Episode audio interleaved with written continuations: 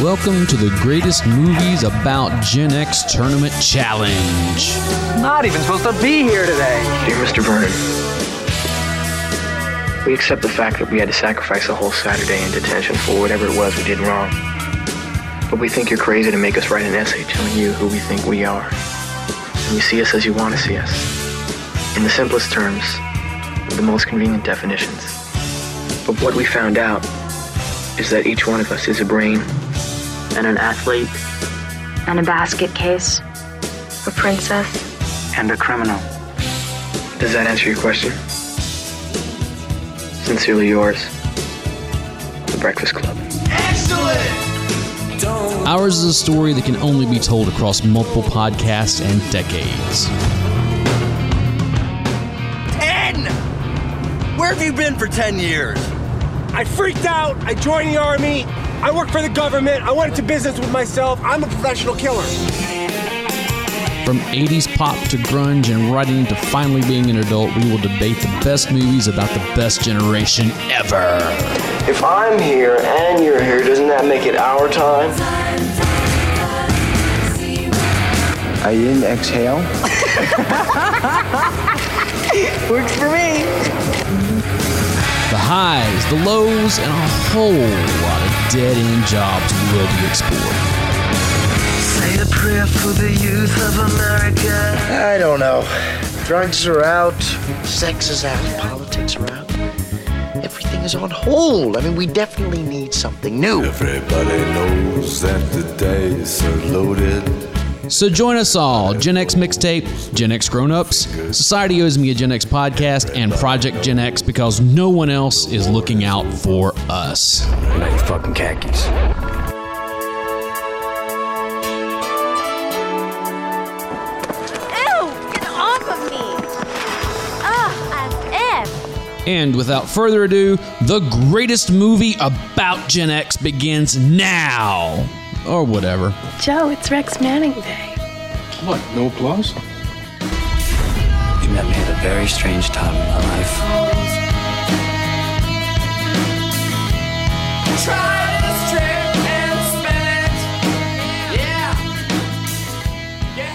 Alan and I are here today uh, for a very special broadcast, one that we did not anticipate. That is correct. Uh, we are very excited because um, the Project Gen X podcast, which is another great podcast you should check out. If you're a listener of Gen X Mixtape, then you will like their podcast as well. Oh, Without question, and and it's it's hosted by Dave and Al. And Alan and Dave. So, it's yeah, kind exactly. of weird, like the weird bizarro. Yeah, it's very uncanny. World, Yeah, yes, yeah. Uh, I think they're down in the south and in, in uh, Tennessee, I believe, and we're up here in the north. So you know, it's Yep. the, the mirror image of us, I guess. um, but they reached out uh, to us and to two other Gen X podcasts, the Grown Up Gen X podcast, as well as the Society Owes Me a Gen X podcast. I love that name I do too. and decided to kind of get involved with this March Madness. Um, of course, March Madness is NCAA basketball, and it's a tournament.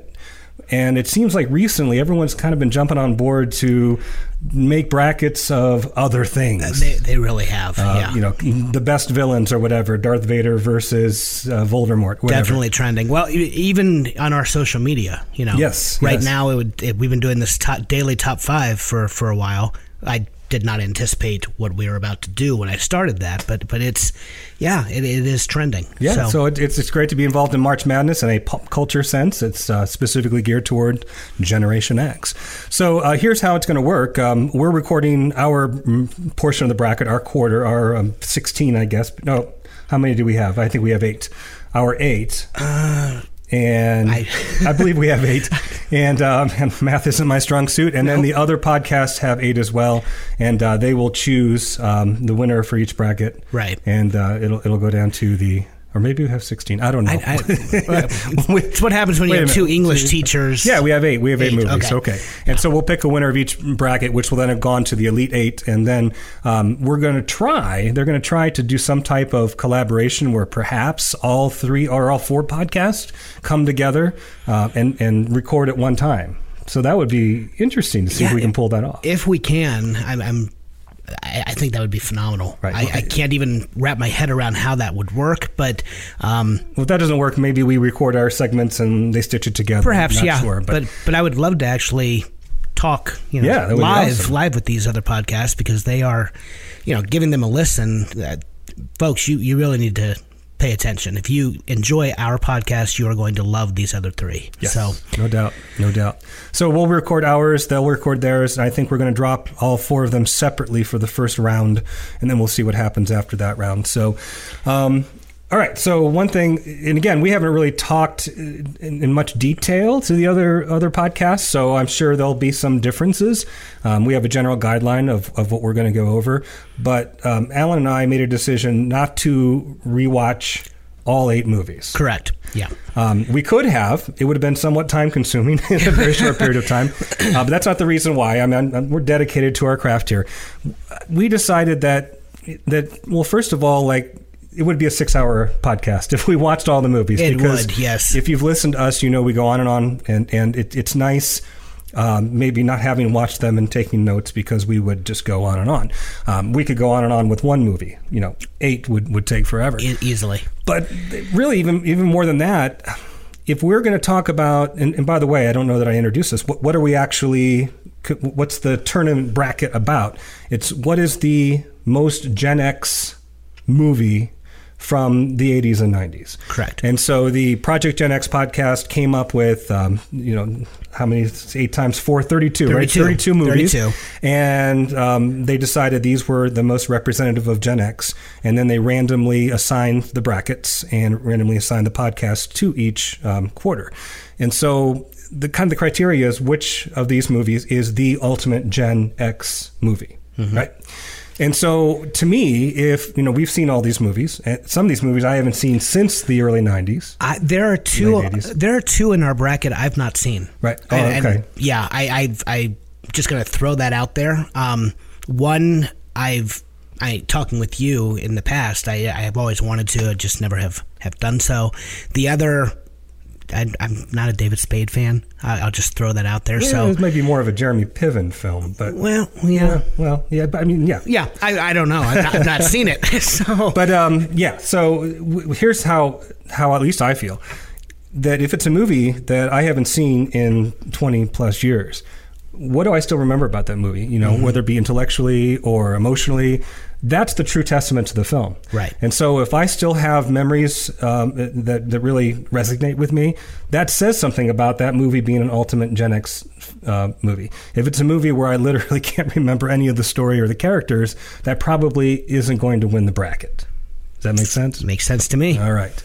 So we're going to discuss which film best represents Gen X and socially, politically, pop culturally. Is that a word? Culturally. That is now. Um, including the soundtrack. We're going to discuss the soundtrack a little bit, uh, as well as how well it represents our generation and how it's aged over the years, because some of these movies have not aged as well. yes and and yeah you know off the top of my head one film especially i'm, I'm really glad it is not in any of the brackets And what's that?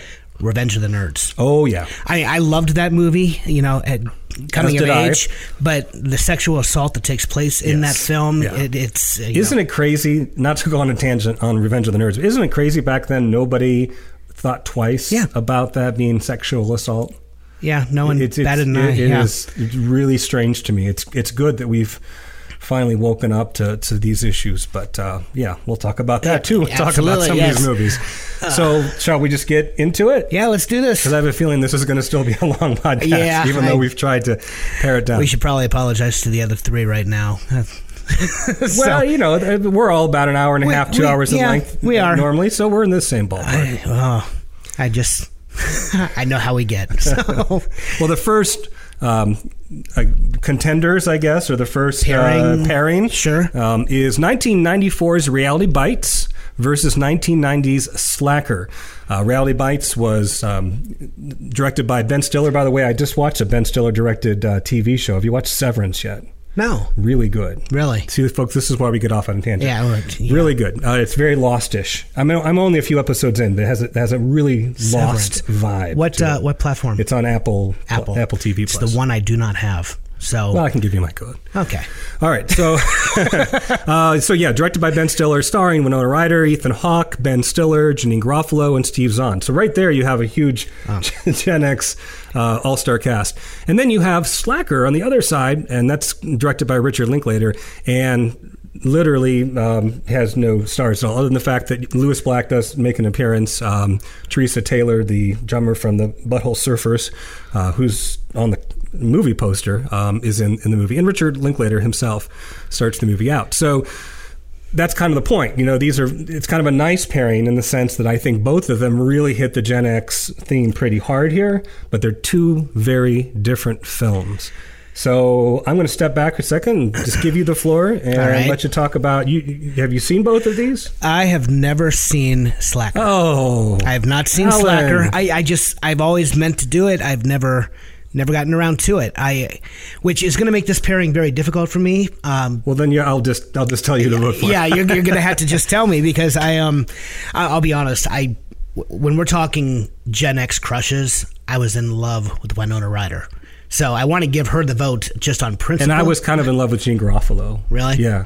Yeah. So I, you know, and I liked her snark. Oh, well, she, yeah. yeah, yeah, She was good. I um, no, I I just have a lot of memories of Reality Bites, but of course I have no no knowledge of Slacker on the other end at all. Yeah. So, Slacker. Okay. So um, let's just take that first. Then Richard Linklater. I'm as you know, I'm a huge fan. Love the Before Sunrise trilogy, or mm-hmm. what do they call it now? The Before trilogy. Yeah, I think there was something. I read effect. some kind of you know catchy name for it, but uh, love that. Loved. Um, um, gosh, as I get older, as we Gen Xers get older, our memory starts to really fail. Um, I loved it. What's the one with the uh, boy, uh, Boyhood? Boyhood, yeah, Boyhood. boyhood. Yeah, yeah. Um, he's done a lot of great stuff. We'll, we'll forgive him for Bad News Bears, but it all started with Slacker, which was basically a student film, you know, a very independent film. The film that, according to uh, Kevin Smith, um, really gave him the inspiration to make Clerics, and so Slacker was kind of the beginning of this independent film movement. it's down in Austin and I, I, don't know for sure because we didn't do any research. That's another thing. We're just we're just going to talk about yeah. these movies and what we know, which is very foreign. I have nothing in front no, of me. No notes. Nothing. No notes. just no notes. Because again, we'd be here for six hours. Yeah, we've, we, we have notes. never done this before. So, but uh, it was my impression that the this basically the most of the cast were just friends of Richard Linklater and and, and the group of people he hung out with in college and extras from around town that he collected.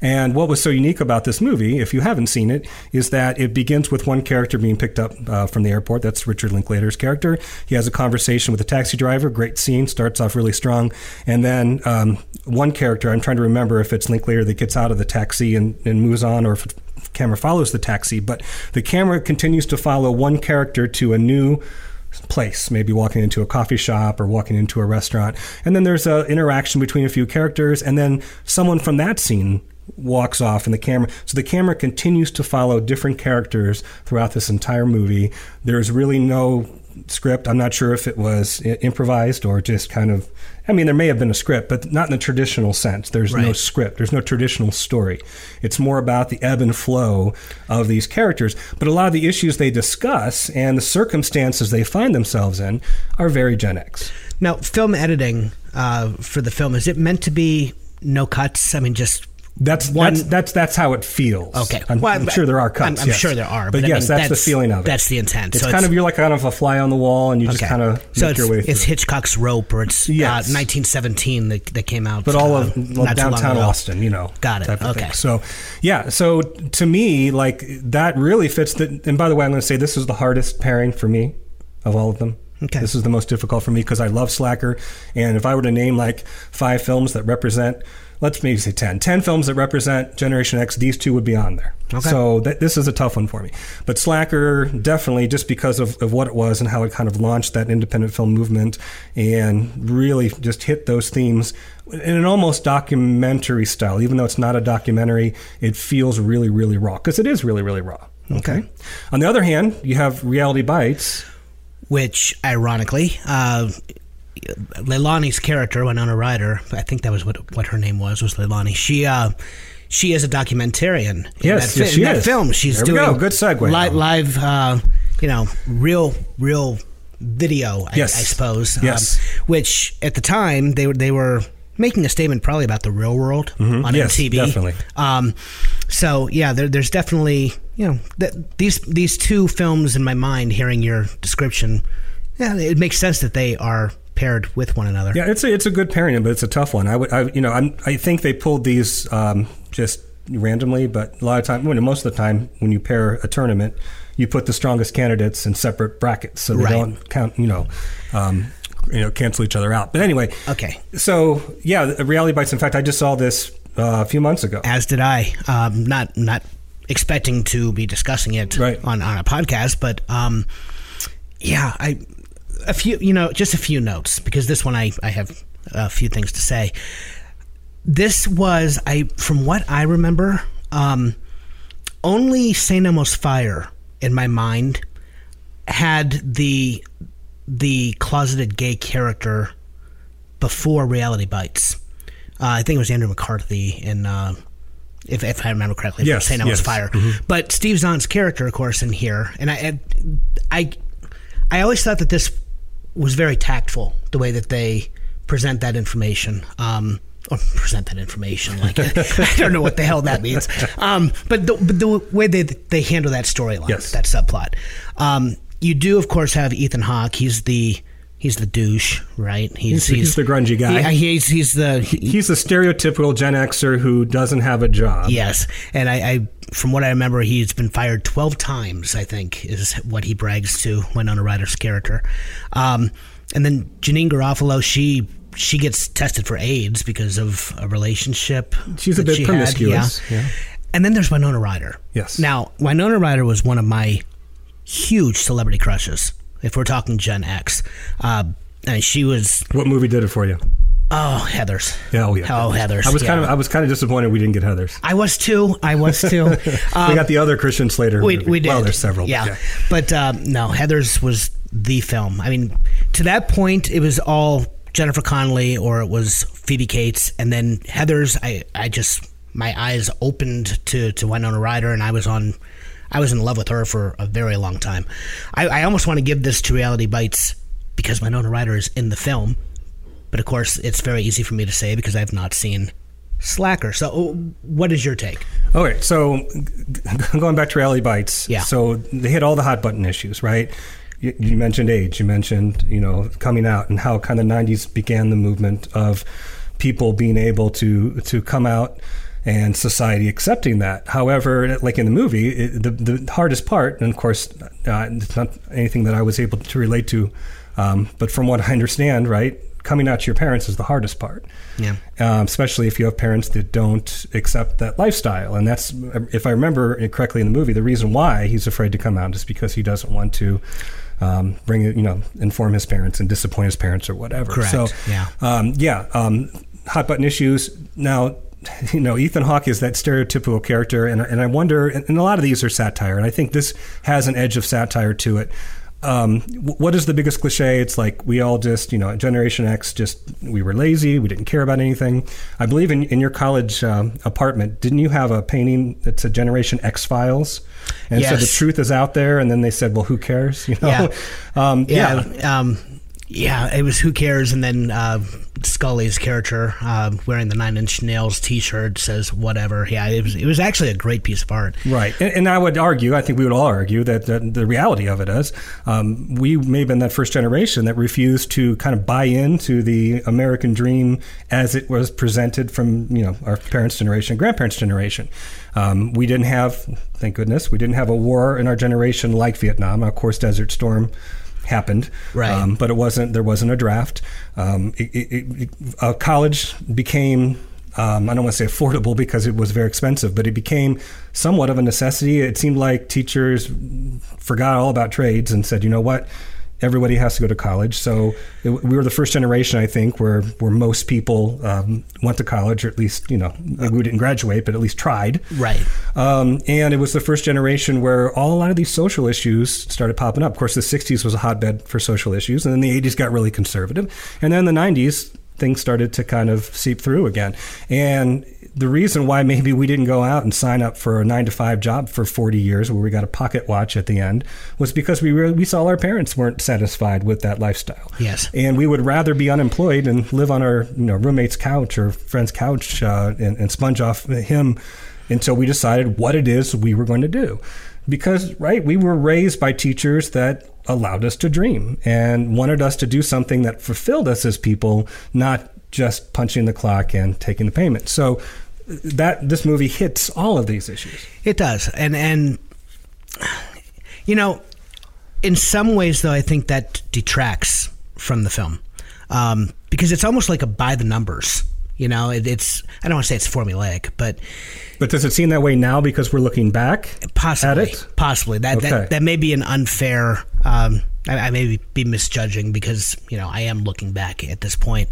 Um, but but it is you know that movie was so spot on. We we graduated from college right about the time the movie was released. I think Mhm. it was 90 ninety 94, four. yeah, yeah, yeah. yep, Um, we graduated in ninety five, so it, it ninety five. 95, Yeah. yeah. Thank you. I can't remember what I had for breakfast this morning. So, um, largely, I mean, it was very, it was just apropos, you know. And Ben Stiller's character, I, I have to say something about Ben Stiller's character because we didn't say a whole lot about yeah, that. this is the first thing I, I remember seeing Ben Stiller in, and I hated him after Oh, yeah. this. Yeah. uh, until, he, until he was, I forget what movie he was in. I found him like, oh, he's he's, he's a cool guy. Right. Yeah. Well, but that was by design. I mean, Right. He he's the director of the film, so Right. I, you know, he is that shallow character. He he has no personality. He's void of any substance. Right. You know, and, and he's, What's about money for him? It is about the- the money and the He suits is and the yuppie. Yeah, the and car. he is, you know, he's meant to contrast with Ethan Hawke's character very obviously. Um, I, I don't know. I, I think I I wonder if this movie holds a spe- uh, I wonder if I hold it in higher esteem because it was released at that time that we were graduating and it in my mind it was just it was us. Yeah, I saw it at the Woodland Mall in Bowling Green. Yeah. So I, I actually saw it in, in, at college in college. Right. Yeah, it could be. Yeah, and I remember at the time watching it, and I'm just trying to unpack all of it. So that's why I think maybe in retrospect, everything kind of fits in a neat little box. But at the time, I'm not sure it did. Plus, th- think about it, this is the dawn of reality TV, and we haven't talked about that aspect of it yet, right? Because because uh, Ben Stiller is an executive at this MTV style, you know, channel. In your face. Yeah, it was, it was called in your face. Yes. And, you know, obviously a spoof of, of The Real World, which was like kind of the first reality TV show at the, at the time. And after that, you had Road Rules and then Survivor. And of course, it just blew up. So now we look back and reality TV is a given. But at the time, the idea of having a television show with a bunch of people living in a house together was, was pretty novel. Yeah. And the irony, of course, it wasn't reality. It was the farthest thing from reality. So the fact that you have reality bites, all sorts of things work together here. And of course, Winona Ryder has the classic choice between does she pick the the up and coming successful. Um, you know, good guy, quote unquote good guy, even though he's kind of a douche, and the slacker b- bad boy, the one that you don't want to take home to your parents, Right. But the one that really you have passion for, and I think that's something we all faced as, as and maybe any generation, but especially in Gen X, right? Do we go for the stability? Do we go for the money? or do we go for the passion and for the love and for the art? And we, we kind of cheated, right? We went into teaching so we could get a little bit of each, right? Right. With three months off. you like know. I could have gone into So- law school. That was one choice. I could Right. have moved out to California and tried to be a screenwriter. I kind of chose a middle ground. I, I chose a, a relatively stable position that allowed me to have time to do artistic things like podcasts, right? Yep. But that was that was our big decision, right? And this movie is a perfect uh, representation of that. It really is. I, I'm. I had to give it my vote. I've not seen Slacker. I mean, this really comes down to your decision. Yeah, this, and this is a really, really tough one because Linklater is one of my top five favorite directors. I love his stuff. Uh, I love Slacker, but I just think, oh man, see, because Slacker is so. Oh, do we have to make a decision now? Well, I'll tell you what. Let's hold it off for a second. Let's take a look at the soundtrack. Maybe they'll help put it over the Okay. top. Okay. Very good point. So Uh, let's take a look. 'cause- And, and, and it's funny. The reason why I saw this a couple months ago is, is a friend and I, a a friend of mine and I were at a like a library sale, and uh, I was looking for nerdy books, and uh, he was looking through the CD racks, and he came up with the Reality Bites soundtrack, which I actually have on my yeah, shelf. I, I, I own it. and so that we, we got home, we're like, we now we got to watch the movie. Well, I, right away, the first song that immediately comes to mind is Lisa Loeb. Yes. Stay. Well, yes. You know, okay, that was the huge single. That was the defining song for the. If I remember correctly, the it was soundtrack. Ethan Hawke's neighbor, and, and she was just this indie coffee house performer, and basically he launched her into superstardom. Now she's on Geico commercials, but you know you got to make. a Is she? living, I, right? I had no idea what became of her. Yeah, she's on Geico commercials and she's singing "Stay." Interesting, what are you okay. gonna do? Um, Bi- yeah, my, big- yeah. Oh, go, go ahead. I was going to say you have, you have the, sh- the knack with My Sharona. My Sharona, yes. So that's huge. Uh, oh yeah, Julia Hatfield three, Spin the Bottle. the Bottle. We played her at FAL when we, We were did, on the radio all the time. Uh, World Party, uh, the Posies. Um, Lisa, Lisa Loeb, you too. All I want is you was on that. Crowded House, Lenny Kravitz. Uh, Ethan Hawke. I'll have to go back and listen to that. Dinosaur Jr., Squeeze, Tempted. I think that Tempted. was also Yeah, Tempted. a single. I think they re-recorded it for the film, and then "Baby, I Love Your Way" from Big Mountain. and that's what I was going to say. Big Mountain. I remember, that, you know, when that came out. You know, taking Frampton s- song and, and just it, it was a huge, huge hit.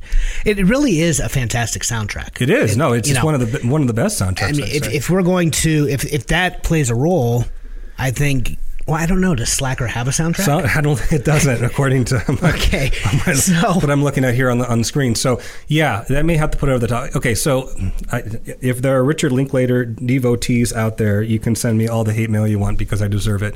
But I am going to give the edge to Reality Bites. Um, Slacker as a movie was much more innovative and much more. Um, I- I- stands the test of time in the way that it influenced movies after it. Um, so I would say, as a movie, I would pick Slacker, but Reality Bites just hits all the buttons with the Gen X thing, and that's what we're supposed to be talking about, right? That's our criteria here. So I'm going to go with Reality Bites. Okay. Yeah, and oh, it really does. I mean, hell, didn't she run up like a four hundred dollar phone bill with l- the Psychic Network Yeah. at one point in the Yeah, film? I right. mean, it, it is Gen X. Yes. It, it just is. And, and the video camera, the fact that she's carrying the video camera with her everywhere she goes, and she's documenting, she's documenting the real reality, right? And then Yeah. when it gets turned into the TV station, it's edited to something that just Yep. isn't real. Which we we had a history of doing that. We carried the video camera around. We did often. We So did. we have lost all those tapes. Yes, we have. That's probably a good thing. It probably is. Yeah. Back to haunt us. Uh, oh boy. All right. But okay. So So, round one goes to Reality, Reality Bites. Bites, Ding, all ding, right. ding, ding, ding, ding. got it. Moving on. Okay, so the pairing for round two is 1994's PCU. Uh, the director was Hart uh, B- Bocher. Bocher, I'm not sure. I'm not I- familiar with uh, that director. It starred Jeremy Piven, Jean Favreau, and David Spade, David Spade. as you mentioned. And then 16 Candles, 1984, by John Hughes, of course, with Molly Ringwald, Anthony Michael Hall, and John and Joan. Cusack, just Mm-hmm. to name a few. And by the way, obviously there are other cast members. We're just going to hit a few Right. of, of, of the cast members that uh, we really remember are, are still relevant today. Well, David Spade maybe not as relevant today. um, all right. Well, do you do you want to start with this one? Okay. Well, this is the second pairing in a row. I, I've not seen PCU. Okay. Um, I and I know maybe it wasn't David Spade's film. I mean, he might have been a, a side character. I remember him don't being a side character, Okay. yes. But here's the thing: with the exception of Emperor's New Groove, Mm-hmm. which I I do love Emperor's New Groove, but with that ex- with that one lone exception. I am not a David Spade. What about fan. Grown Ups? He was good in Grown Ups. Even grown. I, I just What about his TV show? Don't shoot me. I think it was called yeah. I think that was the name of it. I, I just I couldn't. SNL. Did you like him on SNL? SNL I liked. Okay. Yes, but that was an ensemble cast that you know he he he had his def- definite role. Sure. You know, w- The within Hollywood Minute. Within the yeah, within the context of the satire that they that they did, I I, I just there was something so grating about his personality, and and the nasal you know um, the nasality of his voice. Nasality. That's another new word. Yeah. Nice. Yeah. So I mean, it really just I, I was never a fan of David Spade. Even and I love Chris Farley, but even their pairings like Tommy Boy, I, I can't I can't do it. David Spade just grates on my nerves. I But I think that's kind of how he's typecast. It is. Like in Tommy Boy, It he's is. supposed to grade on your nerve. but like Joe Dirt, I'm like Ah, I never I, saw Joe I'm, Dirt. yeah I'm I just everything about his persona just it, it has always rubbed me the wrong way. So I I had no desire to see PCU, which is really sad because Jeremy Piven and John Favreau I love them both. But I, in fact, I don't even know that I knew that they were in it. I just knew it was David Spade. Well, John Favreau was was nobody at that time. That's true, I think yes. you know after this of course he was in. in um, um, yeah, yeah. Why can't I think of it? Swingers, Swingers. Swingers, and um, he was also then later in Friends. He had a bit part in Friends with Monica's boyfriend, and then he just blew up, and now he's giving us the Mandalorian. So I love him very much. I love Swingers. Yeah, Great I, movie. I have not seen that in forever. I'm Great, gonna have to go great, back great, great and movie. watch that again. But um, yeah, um, no, now I'm going to be thinking about swingers. All right, so PCU. Okay, so here's a perfect example when I said a movie um, that I can't remember very well probably says a lot about that movie. All right, I want to say it was probably 1994 when I saw it, the only time I saw it, and that would have been in college. And that was really the beginning of that term politically correct. And like I said, the 90s started opening up all of these issues, and it seemed like our generation was a lot more uh, liberal than, than the 80s generation, those that were kind of coming through college in the 80s. Um, kind of a return to the 60s in trying to make this world a more equitable place, um, social justice and all that. I don't think we called it social justice back then, but there was a definite backlash, right? We see that all the time. We won't get into that, but there was a backlash because people tried to bring issues, um, feminist issues, uh, obviously race issues, LBGT. We didn't call it that back then either. No. But um, these types of issues we brought to the forefront, and then people came back and said, "Oh, we can't, we can't say his as the generic pronoun. We have to say he or she." Of course, now it's they. So Right. things continue to change. Um, we, I, I think you were, didn't you get into a, a war I- with your I did, professor? yes. Uh, well, eh, she was a TA. In, fa- Okay, in fairness, okay. yeah, it was. Uh, oh, it was it was a philosophy course that I had no business taking because it did not help with my major at all. But uh, what was it? Was Well, it- we fancied ourselves we, philosophers. we did, yes, uh, over many uh, Yes. a cup of Joe and uh, you know a, Lots of Mar- a cigarettes. Marlboro cigarette. Um, yeah, and I, I just she was she was I think the first one, and I'm I'm really kind of ashamed of it now. This is not something I take pride. No, in, no, but we looking were. back. This is what college is for. But yeah, but right? I mean, you know, I was young, I was naive, I was ignorant, I, I was foolish, and I fought her tooth and nail on that generic pronoun he. I just remember because I'd always used it. I didn't know any better. you Miss know. Brenda Neal, you know, our English teacher in high Right. school, drove it into our brain. She, she really did. And you know, when when I got into this philosophy course, and I was told time and again I could not use the generic pronoun he, and I just, oh yeah, we we butted heads. But I really, I, I don't think she liked me for a variety of reasons. I don't think that. that I, I think the term ad hominem was used a few Ad- times. yes. oh, Lord. See, we learned a lot in that Yes, class. I was Um, accused of ad hominem all of the well, time. in that, term, class. that term woke, of course, is, is way over. It was is used to a ridiculous proportion today Yes. and taken on a whole uh, life of its own. But I will say, college did what it was supposed to do. Right? It took a, a, a kid from a small city in, in Ohio and really opened my eyes to a diverse group of people that I did not grow up with. Mm-hmm. Um, and I didn't know any gay people growing up, although, I mean, I found out later there were people, of course, that Right. were gay that Sure. came out later, but I didn't know at the time. Um, we did have a, a racially diverse school, which was good. We did. Um, but there were all sorts of other ideas. And, and, and, of course, at the time, we, we kind of pushed back on them and, and this whole idea of political correctness. But now we're on the other end of this. And so I'm not sure how well, well, first of all, and maybe I'm not being fair to the movie because I haven't seen it in so long, but I, I'm pretty clear it was a satire. Um, I, I'm not sure if it was really kind of just cashing in on all the backlash, or if it was really trying to say, you know what, it's kind of good that we're changing some of these labels. It's kind of good that we're challenging mascots that are racist. It's kind of good that we're giving women of, of an equal voice t- to men. Um, I would have to think that's what the point of it was, but I bet you a lot of people didn't get that point. oh, I'm sure they didn't. And it was I- probably to them a rallying cry, right? Yeah. Because these are all the things that they're fighting against. Right. In in a way, PCU 2 also reminded me of an updated Animal House because it was about a fraternity. They weren't allowed to have fraternities on, on campus anymore. And there's a freshman who kind of gets entangled in all these different. Um, I think they were like almost like a like a West Side Story, not not as gangs, but like there was a fraternity versus I think a group of feminists and there were a group of, of stoners, and they all kind of had their place in this drama. And this freshman was kind of the one that represented the viewer and kind of made his way through all of this mess, trying to make sense of it. But I think the point of it was trying to get frats back on campus again. And, and they were deemed politically incorrect. And so Jeremy Piven was a character, if I remember correctly, was the frat boy trying to get fraternities back on campus, which is Animal House. And then we have Old School, which came after it. So uh, th- maybe there's a logical progression here. Yeah. Well, Animal House and the fraternities have their place. It, it's the Yeah, del- but- the deltas are Right, but they're under trying to- double double secret trying to stay probation. on you know, campus, right, right? Yeah.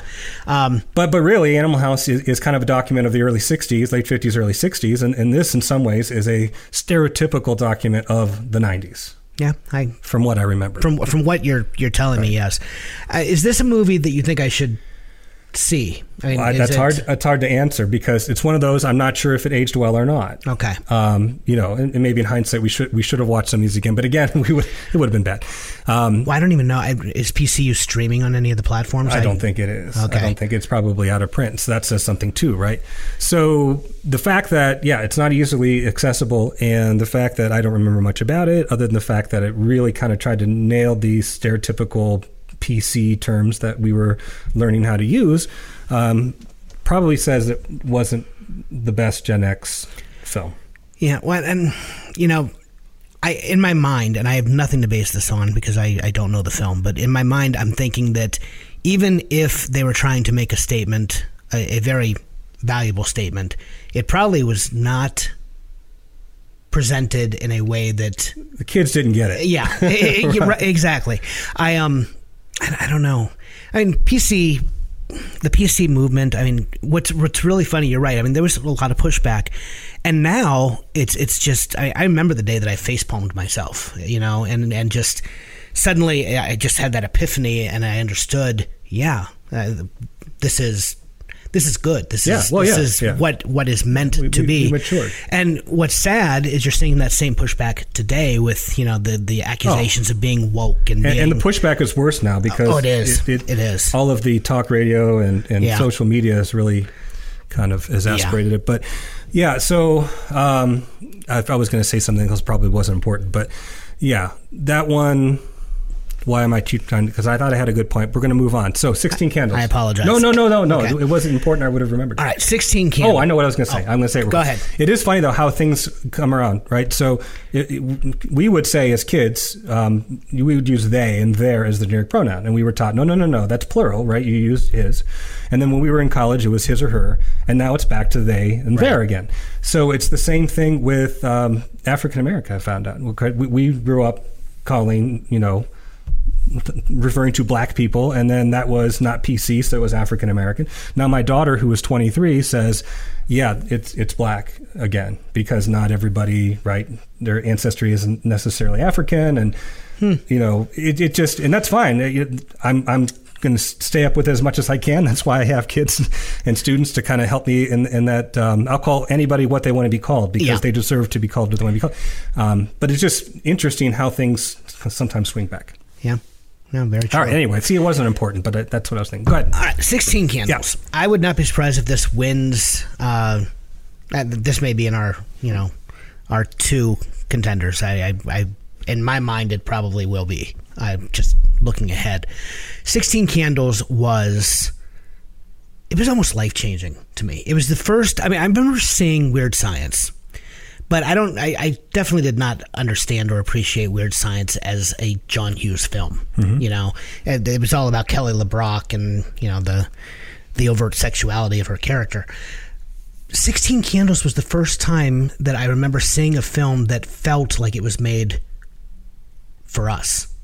If that makes Mm-hmm. any sense, um, I was never into Molly Ringwald. I'm probably the Oh, only I'm probably the only Gen Xer love with alive her. who was not I in still kind of am. I was not in love with Molly. In fact, you want to talk Breakfast Club? I would have taken Alice Sheedy over Molly Ringwald any day. Uh. I just I've, I was never in, which is really weird because I am I love redheads, but nonetheless, Yeah, yeah, I got to disagree with you on yeah, that point. well, ab- go for it, which which is fine because frankly, I mean Anthony Michael Hall was the one who made this film for me. You know, stealing How great is it to have this nerdy kid Yeah. in all these movies that we could relate to? and, and amen, yeah, I, from from National Lampoon's Vacation to Johnny Be Good, everything in between. Was this the I- first generation to have like the nerdy stereotype actually be presented in the movie in, I- in a somewhat positive light? I, I think so. Okay. And you know, John Cusack, of course, minor character, but Mm-hmm. he was he was one of Anthony Michael Hall's uh, friends in the film. Talk about just this was a launching pad for Oh, John my Cusack. goodness. I mean, the man eh, just you know well, then you have Better Off Dead, and you have Say Anything. and you Yeah. Oh, have all sorts of great Gen X Better films. Off Dead. I love Better Off Dead. Uh, but yeah, and so many of the films, you know, John, fr- all the way through and including Gross Point Blank and Yes, and which is on the list somewhere. Yeah, it somewhere. is. It's one of the brackets. Um, and high fidelity. Yes. I mean, I, we are Gen X mixtape. Yes, Right. yes. Um, no, I, I just Mm-hmm. everything about Sixteen Candles. It just felt right, and it it's not dated. I mean, I well, I, well, well, let me let me say, I, There is one part that did not age. okay, I well know, and at I know all. exactly what you're Yes, going to talk yes, about. yes, yeah, yeah.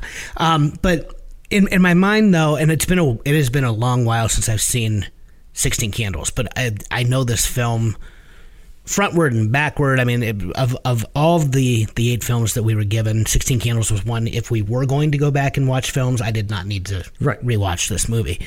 Long Duck Dong and you know what's that happening, baby? I, I Yeah, that, it- that I did re- not age well. No, it did not. But and again, why did we think that was okay? I yeah, Back I, then. I, I don't know. Um, but you know, I just I, I remember Anthony Michael Hall, you know, in the in the auto body shop. You know, they, they leave the dance, Spandau Bal- Ballet is playing as they leave the dance, you know, and they end up in the body shop and he's sitting there drumming on the wheel singing Birthday by the Beatles and I, it just this was someone I went to school with. Right. Right. I mean, he he was he could have leapt off the screen and he could have been one of us. And to me, that was just it was eye opening. It, it really was. The best image is when he's trapped in the coffee table after the party and they tear it off and he's Yeah. great Really? image. Yes. That and Joan Cusack trying to get water with her mouth brace.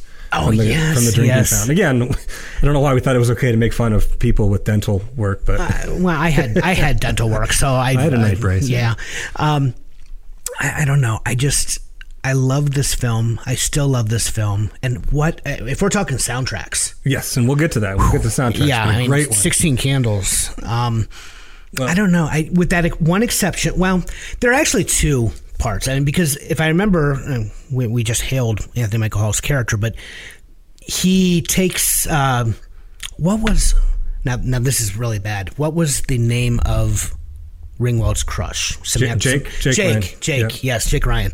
Um, because when when Jake Ryan's girlfriend, uh, he basically just hands her off to Anthony Michael Hall and, and asks him to take her home. We don't know if they did or did not Oh, that's true. 'cause have she was sex. Really drunk. She was really she drunk. Cut her hair in the door. Yeah, and and the next morning she's she's in love with it. It, was Yeah. it's very much in keeping with Revenge of the Nerds in, Yeah. in some respect, but but it, it was not shown and it was not it was very ambiguous. Right. So yeah, it's in my mind forgivable.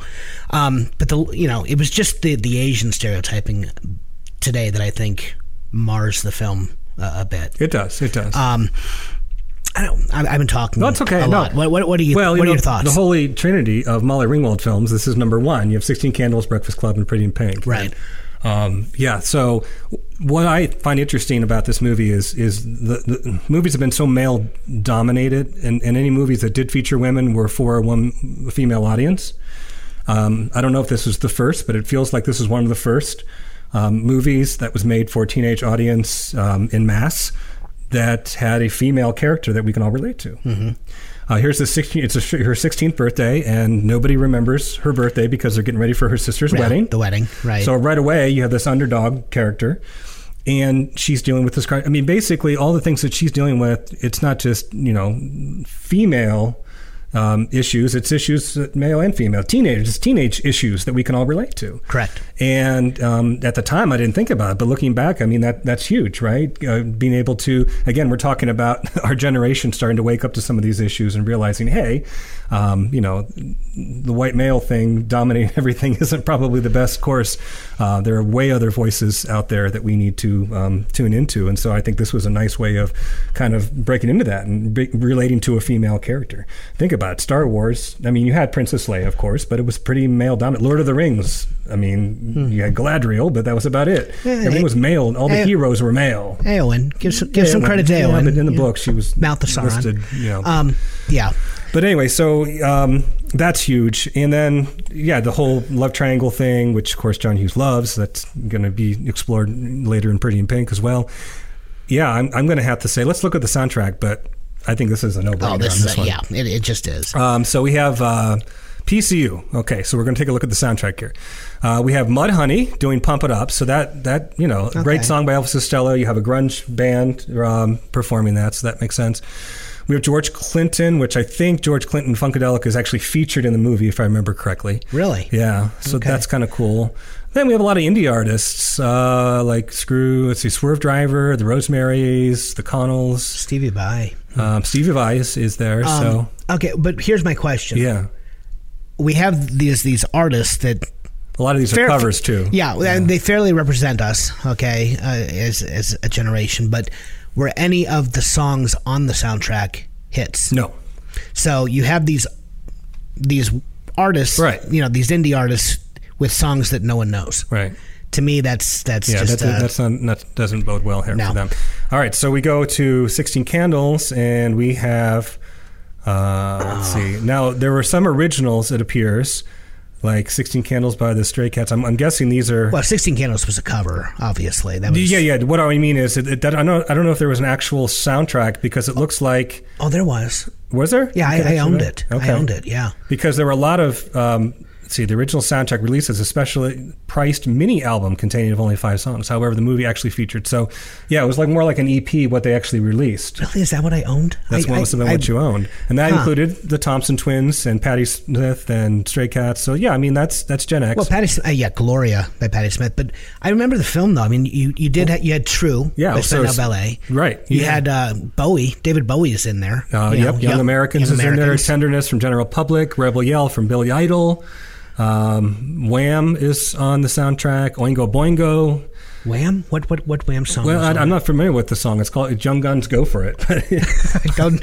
don't know that one. Um, but but of course, John Hughes he he had the best soundtrack. Oh, he always did. And he was tuned into alternative music before we in Ohio really got alternative music. So I remember hearing New Order and the Smiths for like the first time, um, you know, in the Pretty in Pink soundtrack. Turning Japanese by Turn the Vapors. Oh, Japanese. my we have God. Night Ranger on there. Yep. Um, Peter- Paul Young. Peter Gunn. That, that, that's when he kicks open the, the, the Right. toilet stall and brings out Molly Ringwald's panties, if I remember correctly. Yeah, yeah, yeah. Um, yeah, I you know I'm looking at this soundtrack. It may not have been released, Right. you know, proper, but that well, yeah, these are all. Yeah, th- these are, this is an incredible yeah, soundtrack. incredible list. It's- Tim it's- Finn from Crowded House is featured. Stevie Ray Vaughan is there. Yeah. Kajagoogoo, Night Ranger. The Vinyls. Before the Divinyls The are- Divinyls ring me up. So yeah. Holy hell! Yeah, Okay. yeah.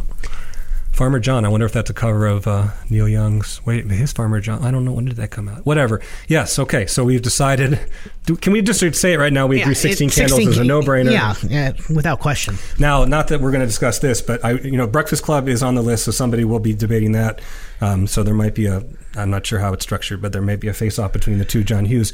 Um, Could be. But Pretty in Pink. See, I don't know. I, I, I like 16 Candles, but I'd almost say Pretty in Pink may have been a better film to represent Gen X. Well, yeah. I mean, Ducky's character is. You, know, you talk about the It's the same archetype. Yeah, it as really is. Anthony It McCall's is. character. And and it, it was done, you know, in a, in a much more Well, he's much more rounded. yeah. his mean, character's much more. the, the rounded. sincerity, the, just the the frankness of, of his character. Is is Pretty in Pink on the li- on the bracket? I don't remember seeing that. I don't think it is. Yeah, because I I, I remember You can't. I mean, you can't have all John Hughes. No, you, you- you could do a whole bracket with John Hughes. Gen X yeah. films, so. Because I remember looking through it, and I I don't want to steal anyone else's thunder, but I didn't see Ferris Bueller, I didn't see Pretty in Pink, I didn't see some kind of wonderful.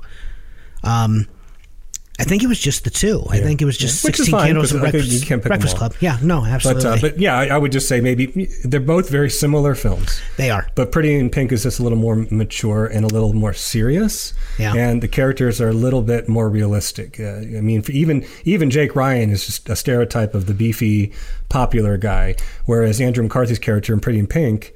Uh, is Blaine? I think his name Blaine. is. That Yeah, yeah. He's he's he no he's he's fleshed out just as much as the as the other two. So, yeah. All right.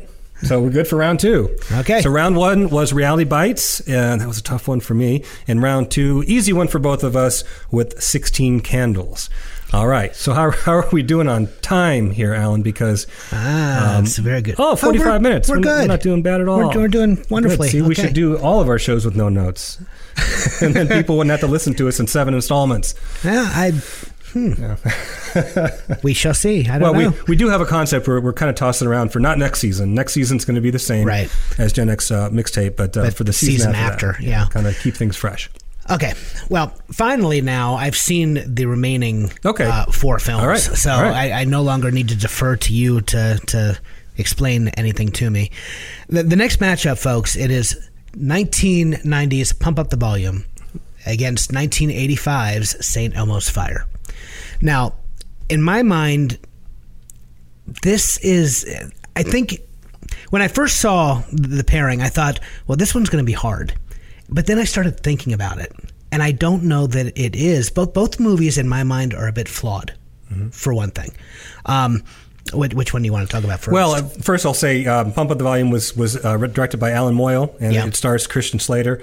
He's he's really the only standout star that He I'm is, yeah. familiar with. And then Soundless Fire, complete opposite, right? You Well, have that Joel was- Sch- Schumacher, who is a huge director and, and of that time, and you have Emilio Estevez, Rob Lowe, Andrew McCarthy, Demi Moore, Judd Nelson, Ali Sheedy, Andy McDowell, and, and there are others too. Yeah, It- um, this is the film that introduced the world to the Brat Pack, Brat Pack. which is a, was a very unfair uh, misnomer, you know, thrown the, kind of bevied at, at this group of, of actors. Um, You know what would have been interesting? What's Again, that? in hindsight, if we do this again, we can suggest it. Um, if each of the four brackets would have dealt with a different theme, okay? Because Reality Bites and St. Elmo's Fire both deal with people graduating from college and going into the real world and trying to adjust to the real world, True. right? Yeah. So you could almost have like a, a love triangles quadrant, a quadrant with, you know, finally going into the real world. Or qu- I don't know. I'm just thinking in terms, that would have been a good matchup, St. Elmo's Fire and Reality Bites, because they're very similar thematically. Yeah. Although one takes place, one's in the 80s and one's in the 90s. Right. So like, they're about 10 years apart. okay, so uh, So, okay, who, when you want to talk about Pump Up the Volume? yeah, let's let's do pump up the Because volume. I don't first. remember it very well. Okay, pump up the volume. I saw that not too long ago, actually. Um, and Is he the same character? I remember him it being the is- same character as, as he others. is. Yeah, uh, Christian Slater's character is young Jack Nicholson. Yeah, he is. Um, and, but you know, I- honestly, I, I, with the exception of Interview with a Vampire, I don't think Christian Slater ever played a different character. Right. I think Legend of Billie Jean? was he in that? Wasn't he? Maybe not. I don't. I Why just would I think he just did? remember Helen Slater. I don't remember Okay. anybody else. I, I Maybe that Slater thing, maybe that stuck in my head. I may, thought he was in maybe there. I it- it Anyway. wasn't a good film. Pat Benatar wanted to remove her her hit single from that film. Right. so that tells you everything you need to know. I um pump up the volume. It was it was you know the quiet, awkward, shy teenager who could be himself and could be daring and adventurous, and he could, he could be the extrovert that he wanted to be on his pirated radio station. Uh, and he's like disguising his voice, correct? Yeah, he's disguising his voice. He has, um, you know, the the equipment, and I love that he he said that he you know he bought it all at Radio Shack, which which frankly Oh, Rip Radio Shack. there is you know if you want Gen X there I miss there, Radio there Shack. you go right I have to order stuff on Amazon if I want a little barrel connector now. now the, the film though it was really you know it's very layered, and I you know when I was watching it not too long ago I was really kind of surprised I didn't remember it being so dark because it begins with you know, the the kids in the high school. He's he's new to the school, of course. Um, doesn't know anybody. He's a loner. He's just he's awkward and shy, and you know the kids start picking up on this on this pirated radio station he, that he has, and and he comes on every night. Every night at 10 p.m., I think, is when he comes on, and the And kids. folks, the fact that it's a pirate radio station when we have the internet now, it just shows you how things have Yeah, oh, changed. yeah, absolutely. Because now you would just have a podcast and no one would listen to you because there are three million podcasts. Ex- yeah. But back then, yeah, it's pirate radio. So and he there's this scene early in the film where one of his classmates um, sends a letter to to him uh, through the PO box, and he opens it up, he reads it, and it says, "Should I kill myself?" And he initially, I mean, there's a phone number, so he calls the the student, uh, you know, his classmate, and he's he's very flippant, you know, early on, which of course. In my mind, that was again just a, a, con- an extension of Heather's, which you know that was the entire, you know. Mm-hmm. He does the same thing. He goes into this community, Right. and he, he, you know, Yeah. new kid, and he stirs things up. Yeah. So, and uh, long story short, the the student, his classmate, that sends this letter, be, in large part because of how he treats him over the phone on the radio, the kid ends up committing suicide, and that is what kind of makes all the adults aware of what's happening, and eventually Also a theme in Heather's. yeah, Are and- this- is this the it- same exa- movie? Yeah, and then you know the feds get called in. You have the FCC, and but the larger point is that it is really about um, the the film was really about equity and education, Hmm. which I did not remember until I, I watched this again recently because there was a school that um, they would get government funding for the numbers of students that they had. And then within the first, I think, 30 days of the school year, the principal of this school, she expelled and or suspended like almost, you know, well, she, she suspended anybody that didn't have high test scores, is Ah. Yeah, what you ends up can't do that. happening. And but she doesn't take these names, or actually, she expels them. She doesn't take their names off of the books. Oh, yeah, that's- so that's- they're that's still the getting crime. government funding. Yeah. And you know, as the film continues, and and I was watching this, I was I was just really taken aback because I didn't remember this plot at, at all. I remembered Christian Slater being Christian Slater on the radio. I remember something about a cock ring too. Yeah, yeah. I never the- thought I would say yeah, in the podcast. Yeah, the but cock ring. Yeah, That's Um, what I remember from the movie. That that that plays a prominent role in the film, actually. Sadly, um, but yeah, it really is. It is just a continuation of his character from Heather's, and of course, the the you know the unfortunate thing is he does not have Winona Ryder there with him this time, and it's it's not a bad film. It's actually a fairly good film, and, and I was really surprised, pleasantly surprised at you know some of the the very mature themes that take place in the film. But uh, it's It doesn't hit Gen X very. it, it well, doesn't. does it? No, Okay. I- it- it's just not. I mean, how many people did we know who who you know could get away with such a thing? I mean, Ferris Bueller aside, of course, but Ferris Bueller was having fun. He wasn't stirring people into rebellion necessarily. Um, but I mean, it really. You know, he's just trying to bring chaos to the school, and he's trying to cause waves. And you know, there is this equity in education, and, and they do talk a lot about testing, which really came after us. Yeah, we were in a lot of Standard- the pilot Yeah, we- programs, at least in Ohio. Yeah, I mean, standardized testing was not a part of Gen X. I mean, we we escaped that. Um, it came immediately after, but so much of what's happening in this film, it to me, it's it's it's not it's not Gen X at all. Um, is it a good film? Yeah, yeah, I, I think people would enjoy it. I just don't know that it. It certainly isn't a movie that's. It's gonna if we mo- if we advance pump up the volume, it's going to die. Uh, Yeah, yeah, quick yeah, yeah, death. It, it just Well, and, and the fact that St. Elmo's Fire has the Brat Pack right, right, right there probably helps it win. Oh, yeah. Without even talking about the movie, but like I said earlier, it's it's this idea of whereas. In, in, a lot of people erroneously think this is a John Hughes movie, yeah, and it's it is not. Uh, um, but it does make sense. It's where the Breakfast Club and Pretty in Pink grow up, right? It's, those are characters in high school. These are characters that are in college and graduate from college and trying to make their way in the world. Which, by the way, two of these characters are college graduates from Georgetown University, and then a year later, they are high school students again. I mean, Emilio Estevez and Judd Nelson are in both films. Right. Actually, Ali Sheedy as well. Yeah. It's- it- so three of them are. Oh, was are this actually- before Breakfast Club? Yeah, It this is was? before Okay, Breakfast Club. Interesting. Yeah. Um, I've been to the bar actually where this was was filmed in, Have you? in Georgetown. My first time I went to DC, we stopped Very by. cool. Um, but I've- yeah, go ahead. I've, I've, well, I was just going to say I've been to the Exorcist stairs. If that oh yeah, counts. we went there. if as that well. I counts think for it, actually it's anything. in the same same area, same block. But um, yeah, so you, again, you have a lot of stereotypical type. You know, you know, I've, Rob Lowe was the Peter Pan syndrome, right? He refuses to grow up, Right. and he uh, you have the the newly married couple, or maybe they're just living together.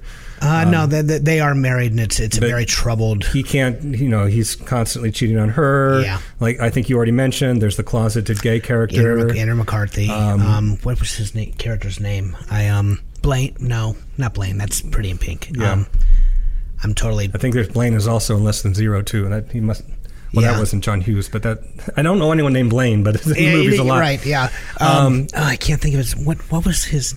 Uh, it doesn't matter. well we can look right here because we have it here Okay. so what was his Well, I was gonna say, character's name who are you talking about Uh, Andrew McCarthy. andrew mccarthy is Oh, he's right there. Uh, Kevin. Kevin. Kevin. Okay. Kevin. Yeah, Kevin is the closeted homosexual, and um, was it Mayor Winningham's character? I think is the one that has a crush on him and Yes. does not know that he is uh, is closeted.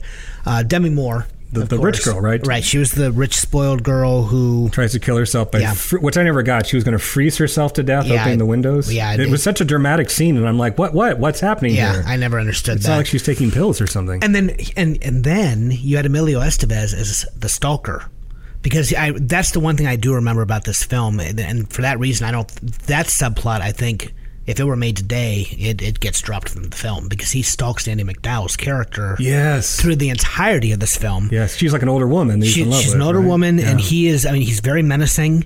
And then, of course, he wins the girl. You know, eh, by by movie's end, which uh, nothing like Stockholm syndrome to Sure, you know sure. make make a film. Um, I don't know. To me, though, I mean, it's the clear winner over Pump Up the Volume. But St. Elmo's Fire, I was never a fan. I just wasn't. I thought the characters were not likable. I didn't. I, none of them. I didn't think any of them were likable characters. I didn't think that watching the film there was no chemistry between them, which is really funny now, given this is the Brad Pack. Right, right, right. But I, I, I don't know if it was Schumacher's direction. I don't, I don't know what happened. But I'm watching this film and I, I just remember thinking, even back in the '80s, these seven characters would not be friends. Maybe that's the point. I- They're growing up and drifting away into different. Well, that's that, that. That is a fair point. Yeah. Because at the end, remember, they go to a different bar where there are less kids, which is kind of representative of how they're they're ready to move on. Yeah. Um, Very true. No, I don't know. I just yeah, I, I, and again, I haven't seen it in a while, so it's hard for me to, to gauge that aspect of it. But I do remember at the time. Uh, well, of course, there's a great Billy Joel reference too. Do you remember that? Uh, yeah. And Ali Sheedy and Judd Nelson's uh, the, the couple they're, they're breaking up or threatening to break Brenda- up, Brenda and they're and Eddie. splitting their stuff. Yeah. And he says, "You can have whatever album, but don't take the Stranger." I Yep. think he says, "He goes, that's mine." Because think about it, like that that was a great metaphor, buying records together, Yeah. Yeah. yeah. and then you Yep. split up. Well, who gets the record? You know, Yep. like who gets the cat when you break up? I, I don't know. I just San Amos Fire, from what I remember, it. I think we look back on it today, and there's this this there's just this this nostalgia that that goes with it. You know, f- for the cast largely, that I think people remember it a lot better than they did. Because here's what I do remember about this movie: there was not one, not one critic liked this movie. okay. It was a total, and it, it made money because the audience was there. But every movie critic, everyone of renown, they, they just they hated this movie. I mean, they, d- it did not receive one favorable review, and you know, it also was not. re- It was very much like Friends, Yeah, you know, because Friends, you know, you have you know the the six characters who. Somehow they managed to afford the very best of New York City, you Right. know, uh, which is not remotely possible. These these seven characters from Santa Monica Fire, they're wearing clothes and they're driving cars and they are living in apartments that college graduates with no no discernible, you know, income, they're not living this life. I mean, it was very it, it was not rooted in reality. So that's where reality bites is true, more true to. And in another film, singles would be a good one to pair this Si- with. yeah, Singles- The singles very s- similar thematically, but they're not living. no, yeah, singles would be a yeah, fantastic they're, pairing they're, with they're this. basically scraping by, you know. Yeah, I um, Well, I, I was just going to say that the the one thing we haven't talked about is John Parr. I was going to say uh, the soundtrack though Yeah. may be known more for its soundtrack because it did have a few hits, if I remember correctly. One of them instrumental. Well, it had the one. I mean, it had Man in Motion, but Yeah, but also I think the love theme for uh, San Almost Fire from David Foster was a hit as well. was it? Yeah. Okay, I don't. Let's don't take a remember. look here at the soundtrack. Oh, they don't even list the track, so that's not a good sign. But yeah, we do have the theme song, um, Man in Motion, which, if you listen to the Gen X mixtape podcast, um, you'll remember that that song was written about uh, a, a, a guy in a wheelchair who's trying to raise money Right. by um, raising money going around the world. It had nothing to do with, with the movie at all. Um, by John Parr. Um, let's see what else. Uh, I mean, I know I, I do. Yeah, love theme from St. Elmo's Fire. Um, let's see. Oh, So Man in Motion went to number one, and the love theme went to number fifteen, 15, as an okay. instrumental song. So, So it had it had two two hits. Fifteen is still top and twenty. I guess there was a soundtracked album, but it doesn't uh, it doesn't list it here on our source, so not, not very memorable. Let's see what the soundtrack looked like for Pump Up the Volume. Pump Up the Volume has a very now. I don't know if it actually. I don't know if they released the soundtrack, but I do remember when I was watching it recently. It was. Oh he- heck, yeah. Well, he's a DJ, so that makes yeah, sense. right. I mean, it was it was Leonard Oh, Cohen. and you it got was like I, Pixies. You got Soundgarden, Sonic Youth. Uh, oh, everyone knows that's Leonard Cohen's song. Uh-huh, it's yeah. performed by Concrete Blonde. That's cool. Uh, who else was on Beastie Boys? Is Oh, the, the, oh yeah, okay. Yeah, I- Wave of Mutilation from Pixies. That's awesome. And then other songs that weren't on the soundtrack in the film. The- So there's the Leonard Cohen version of Everybody Knows, which later became um, Natural Born Killers used that as yeah, well. yeah, they did. Um, what else do we have here? Ice tea. Um, yeah, um, I, I, I'd say as, as far as a soundtrack, this one This one is definitely um, more far and away Gen X. better. Yeah. Um, Peter Murphy. But does a better soundtrack beat the Brad Pack? Yeah. So are we going to have our first one that we disagree on? Maybe. I, I don't I don't know. I, I just See, I'm going to lean towards San Elmo's Fire just because to me, it hits more of those themes of the generation growing up. M- Again, maybe not as good of a film as Pump Up the Volume, but hitting those Gen X themes, even if it wasn't as well made, to me fits a lot better. Plus, nobody would forgive us for tossing out the Brat Pack this early. Uh, yeah, I um. Well, and I was going to say no. We do. We do not have. Uh, uh, we're not in disagreement here. Okay. Yeah. I Cinema's Fire has to be the contender. It does move forward. I don't see. I do not see Cinema's Fire winning. You know, being crowned the the Gen X film, but um, it's the Brad Pack. Yeah. You know, and, and that was that was the point I was trying to make is Pump Up the Volume might have a killer soundtrack, but it's the Brad Pack. Yeah, no, I get you. know? Yep, Yeah. yep. So So we say round three goes to St. Elmo's Fire. Yes, it does. All right. okay. And now we have our last uh, contention ge- or last contenders. Would you like to uh, introduce those? Well, this one I thought was just a really odd pairing, uh, honestly. Um, we have less than zero. Which is the reason why I never tried cocaine, by the way. I Yeah. saw this movie and I never tried cocaine Right, because yeah. of this film. Well, I never. I I'll be honest. I never had the opportunity to try it. No, I didn't. I would not try it. I don't want to make, make it sound as though I was, you know, wishing that the opportunity would arise. But um, I never.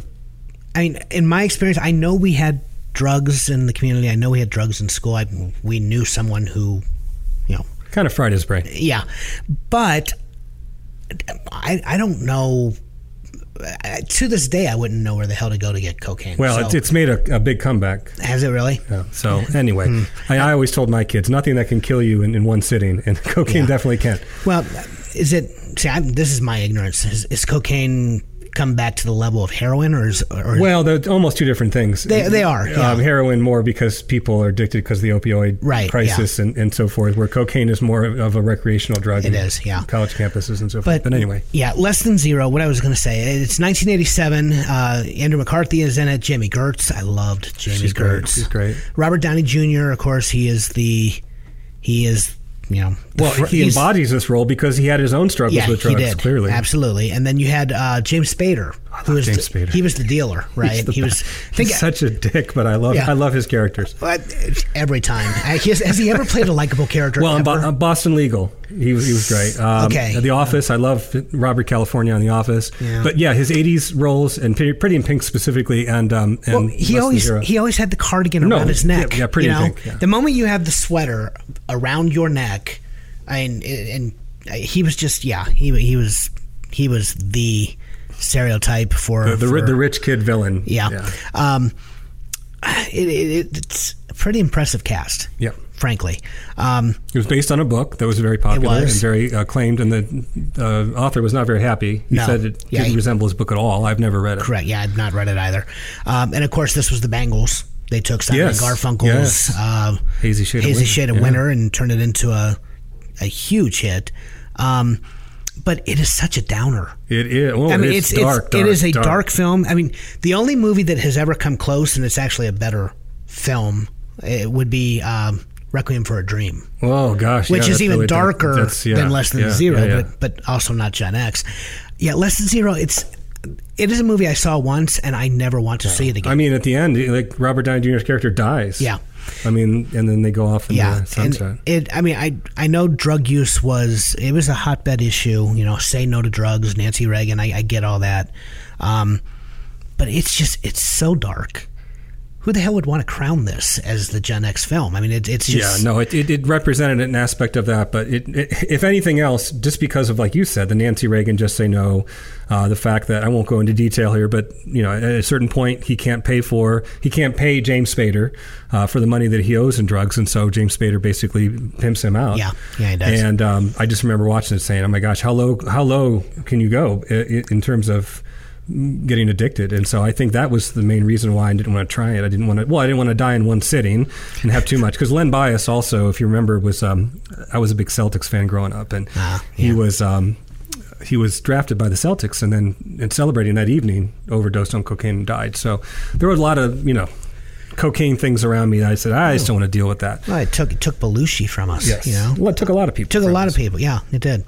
so Oh, yeah, I, I agree. I wouldn't. I, uh, this will be a tough one to put forward. I mean, but compared to what it's up against, I don't Well, know. Maybe. I, I am going to push for what it's up against. though. okay. All right. I am. I, well, I know you're a big horror fan. I am a horror junkie. Yes, and Folks, it is up against 1984's Nightmare on Elm Street. Now, in fairness, I do not see how Nightmare on Elm Street embodies Generation X. I mean, did it give Gen X a, a an iconic character? Did it launch the career of Johnny Depp and Wes Craven? And I Wes mean, Craven. Wes- so Wes Craven is definitely a Gen X He is. director Yeah. in terms of what he produced Yeah. for our generation. Absolutely, and Johnny, and this did it launched Johnny Depp's career. Heather Langenkamp was she was big for for she had her 15 minutes following Right, this right, film. right. Um, Robert England, of Yeah, of course, course, yeah. I mean, he already had some some recognizable. Um, the name the name had some. We saw um, him speak at Comic Con. We did, yeah. Actually, I was going to ask if you wanted to go this year because the entire cast of Clerks is going to be there. Really? The entire cast, Ooh. yes. Um, Kevin, yeah, every one of them. Um, but I digress. anyway, um, yeah, it, it just. I'm going to push Nightmare, and I'm going to do it because you have this iconic role.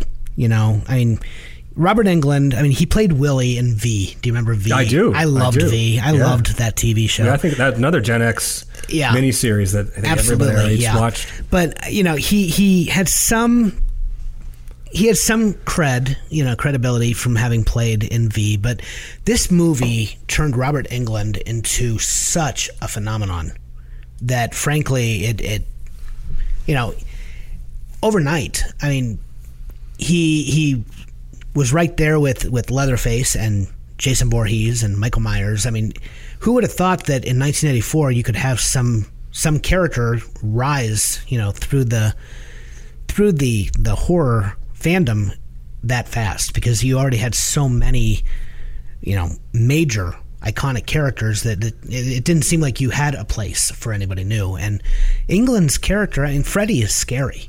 He's a scary character. I, I just, I, I think it scared the hell out of Generation X. And I think for that reason alone, because Generation X, we had our share of nightmares, you know? And I, I don't know, I'm not suggesting there's any great symbolic meaning to anything in But this film. I think I can make a case. Okay. Dare I read too much into this? Well, I'm- I do this a lot. I, I, I, hey, I, But it's the I English love teacher. when we do it's it. the English teacher in both of us that I- do this. yeah. Okay, so it, it, it's it's a white picket fence neighborhood. Uh, It is. The house, if I remember correctly, even has the what do you call it, where the vines grow up? The- the trellis. Trellis. Yeah. Okay, so it's very much the American dream ideal. Yeah.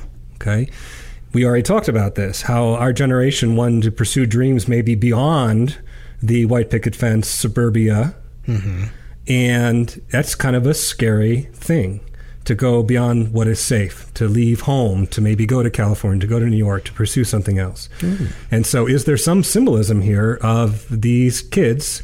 Who live in suburbia, who really, frankly, compared to lots of places in this country and the world, have it made Yeah. by rights maybe shouldn't leave that because they're in a really nice spot but they dare to dream to do other things and not do what their parents did and there's a lot of fear Yeah. to do that when you know I'll I'll I'll, I'll see your your bets and I will I will I will raise you um, because here's the other thing this is a movie that it is it it is all about the sins of the father these kids are paying the price for mistakes that their parents yes made yes yes yes yes you know I mean Freddie uh, if you remember the story you know their parents basically burned him alive I mean he was a child molester of course and I think a child murderer child killer I don't I don't whatever but the parents burned him alive and then he came back for their children and you know the kids are paying the price for the, the mistakes that their parents made that's Gen X yeah no that i t- totally That- missed that that is- that's more realistic than what i'm coming up yeah, with I mean so- that that is one hundred percent. Gen. I mean, that was our generation. We were the first generation.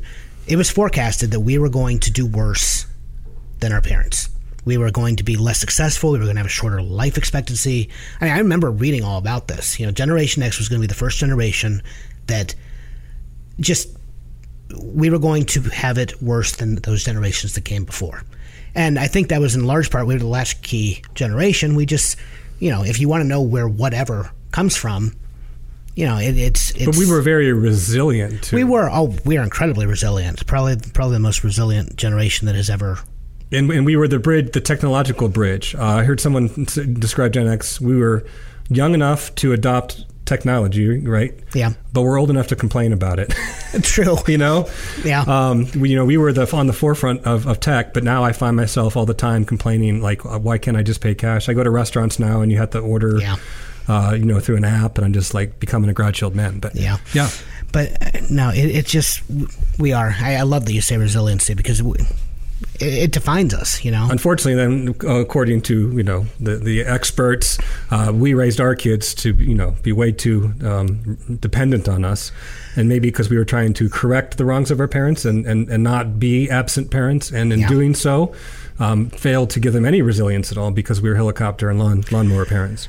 Yeah, I, and that there's a lot of truth to that. Um, I, I don't know. It doesn't speak well to, to our legacy. Every generation overcorrects, right? The the They do. '80s kids They do. overcorrected from the '60s generation, and yeah, who knows? Uh, Maybe this generation Z will have it all figured out. Probably not, because nobody ever figures it out. Right. But hopefully, we get smarter as we go on, and the sins of the father and the mother lessen as we become better parents in each generation. Yeah, very true.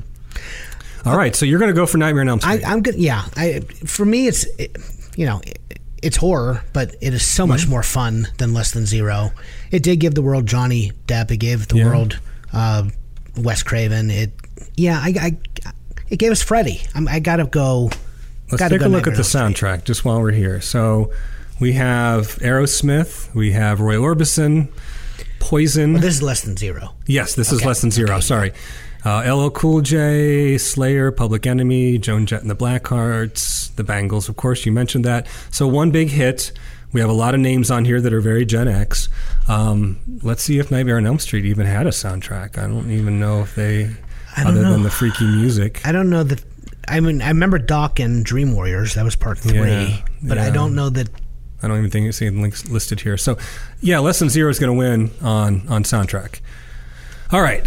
Well, let's see here. I, I gotta go Nightmare. I, it's it's gonna die in the next round, but I, Somehow- I gotta go Nightmare. Somehow, Less Than Zero is darker than Nightmare on Elm Street. It, it is. It just it, because it's a lot more realistic. Um, if Nightmare on Elm Street is some type of extended metaphor, then then that makes sense and that fits into the Gen X thing. Um, yeah, Lesson Zero is very Gen X, but I just don't see it coming out representing Nightmare on Elm Street is such a, a, a fan favorite of our generation. And so for that reason, um, I'm going to agree with you on that, and we'll we'll go with Nightmare on Elm Street all right. as the winner. It's gonna die against Sixteen Candles anyway. Or no, actually, it- it's not. It's not up against Sixteen, is it? It's it's gonna be up against Santa's Fire. Oh yeah, yeah. If you look at the Yeah, bracket it's, that way, it's gonna die against Santa's Fire. Well, Yeah, I don't I know. don't know about that one.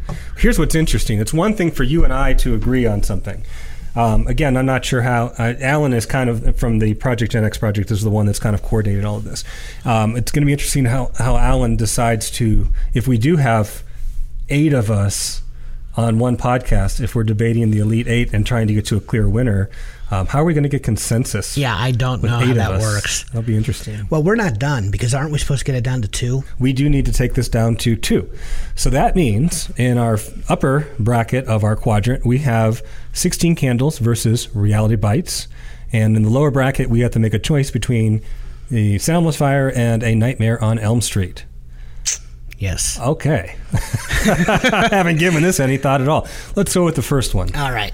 Well, the first one's gonna be the difficult one. And now, now, you know, it's nice though. They're thematically aligned at least. They are. Yes. Um, so let's go through the criteria. Soundtrack, um, I would say, has to go to reality bites. Over Sixteen Candles. Oh, 16 candles. Why did I think it was St. Elmo's Fire? Yeah, no, That's no, why. yeah. Okay. Okay, so 16 candle. I would I- still, well, one is 80s, early one's 80s, eighties, and- one's and nineties. One's 90s, so okay. I, I got to give it to Sixteen Candles if we're talking soundtrack. Although it was it was an EP release, Mm. so Right. you can't actually that there was no soundtrack. But okay. Uh, I'll, I'll say it's a toss up. I might lean more towards Reality Bites, but, I, but I'm totally on board with 16 candles. All right, how about as far as it representing Generation X? I see this is hard. It, both films I think very very much represent generation. It depends on where you're born. In Right, I was just going to Generation say X. that. St. Elmo's Fire is the older. What? No, Sixteen Candles. God, why do I keep thinking St. Elmo's Fire? Yes. it- no. 16 candles. Sixteen Candles versus Reality Bites. Yes, okay. So 16 candles where you're in high school. Right. middle school, whatever. And then, yes, so Reality Reality, Bites. Bites. is arguably the same age group, but now they've grown up. Yes. Okay. And but it but it does you know where you align yourself still though speaks very much to where you where you fall in Generation X because you know I, I think of those who were born on the late end You know, they, they were born there in 1980. Reality Bites was their high school film. Right. You know, and you know if you were born, we we were was our born college Yeah, movie. we we were early 70s born, and you know, Reality Bites was college. But we were in elementary school when 16 Candles came out. That's true. Well, were we in elementary? 84. So we would have been, what, 12 years old? So sixth grade, seventh grade, right on that Yeah. cusp of going into middle school. Yeah. Um, in fact, I remember I wanted to see 16 Candles so badly. And I, I could not, I, I remember asking my cousin, Fran, who I, she was like a big sister. We were, I, I always followed Fran around. I begged her to take me to see 16 Candles. And at that point, she was too cool to hang out with, you know. It was PG 13 because there was one F bomb. The very beginning. She goes, I PG-13 can't believe they forgot my effing birthday. PG 13 didn't exist yet. PG 13, no, PG 13 came after Temple of Doom, didn't it? No, it was Temple of Doom and Gremlins. so I guess that was later. So did it? So was it PG or was I think it, it was just PG. with the one F bomb? Interesting. I, I think it was PG. I believe you. I just want to verify that. I, I could be wrong. That's fine. Um, okay, so again, okay, one of the movies is I'm going to look while I talk. One of the movies is a little bit darker than the other. Well, yeah. Yeah. Reality Bites is a little more maybe realistic. Sixteen Candles is more of like um, I don't how do I say it? Not Well, a fantasy. it's- it's a comedy. but I it's mean, a comedy. in- in but large it's a, part, it's- it's it's a it's a, lo- a lot brighter. Um, It's the a- issues aren't as heavy. Well, it's a fairy tale. Yes, let's there we let's go. call it what it is. Okay. It's, it's Fairy you know tale. Samantha. That's and- perfect. That's what I meant by Sam and fantasy. Jake were a fan. Were and especially you know the the nerd ending up with the you know the cheerleader. I mean, it was it was a fairy tale without question. All right, I can find every single thing about 16 Candles, but the rating. So I'm going to look it up here. Because Mm, now that's going to bug me if I, I don't, and I can't type. Uh, well, we don't want to know the rating by critics. I want to know what it was rated in the movie theater. Uh, just look for the movie poster. Oh, that's a good idea. It should be on the movie poster. Here's a movie poster. And no rating on the poster. Uh, you haven't found it yet. You need to find the cast listing and Why are we? We're type spending in too type much in time. or, original movie poster. what is it? The MPAA rating. there we go. That'll that'll narrow things down for us. And Except then you're still on images. All and they're still giving us audience rating. Oh, we're gonna. If it takes an hour, we're gonna figure. It's sixteen. Can here we go. Is, It's PG. PG. I Ding, was ding, right. ding, ding, ding, I was right. It's Okay, so PG. that's probably one of those movies like Gremlins and Indiana Jones that helped propel Yeah. the PG thirteen rating. Yeah, I was Okay. gonna say because I, I I very much remember it was Temple of Doom that basically brought PG thirteen. And maybe maybe Gremlins was the first PG thirteen movie. That's why I'm thinking that. I, I thought Gremlins was. P- I, I, it, All right. Anyway, it doesn't, Doesn't matter. matter. this is Doesn't why matter. we have long podcasts. Yeah. Um. All right, so we got to make a decision between the fairy tale and the kind of a little bit darker, but with hope. There's there's hope. It's not like lesson zero. It ends with hope. Well, yeah. I mean, they, you know, they they come together finally. Winona and Ethan Hawke. They they are a couple. See, if by this were movie's Pretty in end. Pink, I would say it's it's more of a balance because Pretty in Pink was a little bit rawer view of things. See, I you know I, I, so I like sixteen can. I would rather watch sixteen candles over and over again. I would too. But Reality Bites he- he really hits the theme maybe harder, do you think? Does but uh, just like St. Elmo's Fire, sixteen candles is the Brat Pack. Sixteen candles. I mean, think of the names of the. I mean, Anthony Michael Hall and John Cusack and Molly, Molly frickin' Ringwald. I, I no, just. no, yeah, yeah, yeah. I mean, she was America's sweetheart. I mean, they'll get their chance with Breakfast Club, which I think most people would pick Breakfast Oh, Club. they, they would. And here's the thing. I, I, I, I've already stated the obvious. I will take Winona Ryder over, over Molly Ringwald any day. so I don't want to. Ivana, you mean? I, I've yeah, Ivana. Mar- yeah, yeah. anyway, we are still a family-friendly podcast. We are. You're, you're not going to put it together, huh? You're a- not going to say it No, we're aloud. not going to say it. Okay. Um, yeah. So, do we go with the lighter film? Do we go with the darker film? Do we go with the f- film that's a little more fun to watch, or do we go with the film that kind of challenges what uh, what everyone thought of our generation? Well, here's the question: Are we looking for the film that, you know, these characters? Do we know the characters of Reality Bites? Were do I mean, were they living, breathing? they were. I think they were a lot better developed than most of the characters in Sixteen Okay. Candles. I, I agree, and and certainly I feel like I knew them. Yeah. You yeah, know, I, yeah, I, yeah, they, yeah. they- oh, I see what you're saying. Yeah, these they- people that we yes, yeah, they yes, embodied yes, yes, yes, people yes. that I knew, that I Yep. went to school with, that I was friends with. Yep. Sixteen Candles was still a teen comedy. Yeah. and we know that teen comedy is the '80s. Everything that happens in those films, of course, never happens in real life. Right. So, if we're really looking to, I think, if we're looking to choose a film that truly represents us and embodies us, I prefer 16 Candles, but I think Reality Yeah, Bites I agree. wins. I agree. know. Reality Bites. I'm, I'm Yeah. with you. Okay. Yeah, we've justified it. So all those people that will now hate us. And Yeah, we just threw away John Hughes. Uh, we're but going- there's there's there, Breakfast Club Breakfast do well. Yeah, Bre- Breakfast Club may win the whole damn Because thing. Breakfast Club does what Reality Bites does, and Yeah. it's not much a, a- as a fairy tale, but has the Brad Pack aspect to it. Yeah, which uh, let's just get this out of the way. The Breakfast Club would never work today. Well, no, I because mean- they would just be on their phones. yeah, the whole they, time. yeah. Saturday school, they'd, they'd all be on their phones. They would never talk to each other. I mean, it, it is clearly Gen X, so I would not be surprised if it wins the whole thing. Well, let's take let's take a little intermission from our next bracket. I want to briefly, and I meant to do this at the top of the show, is talk about the other films that are in this tournament. Oh, we yeah, didn't talk the- about the other brackets. yeah, the okay? other brackets. So we are in the West bracket, and I'm going to go back here, and we're going to look at the other brackets.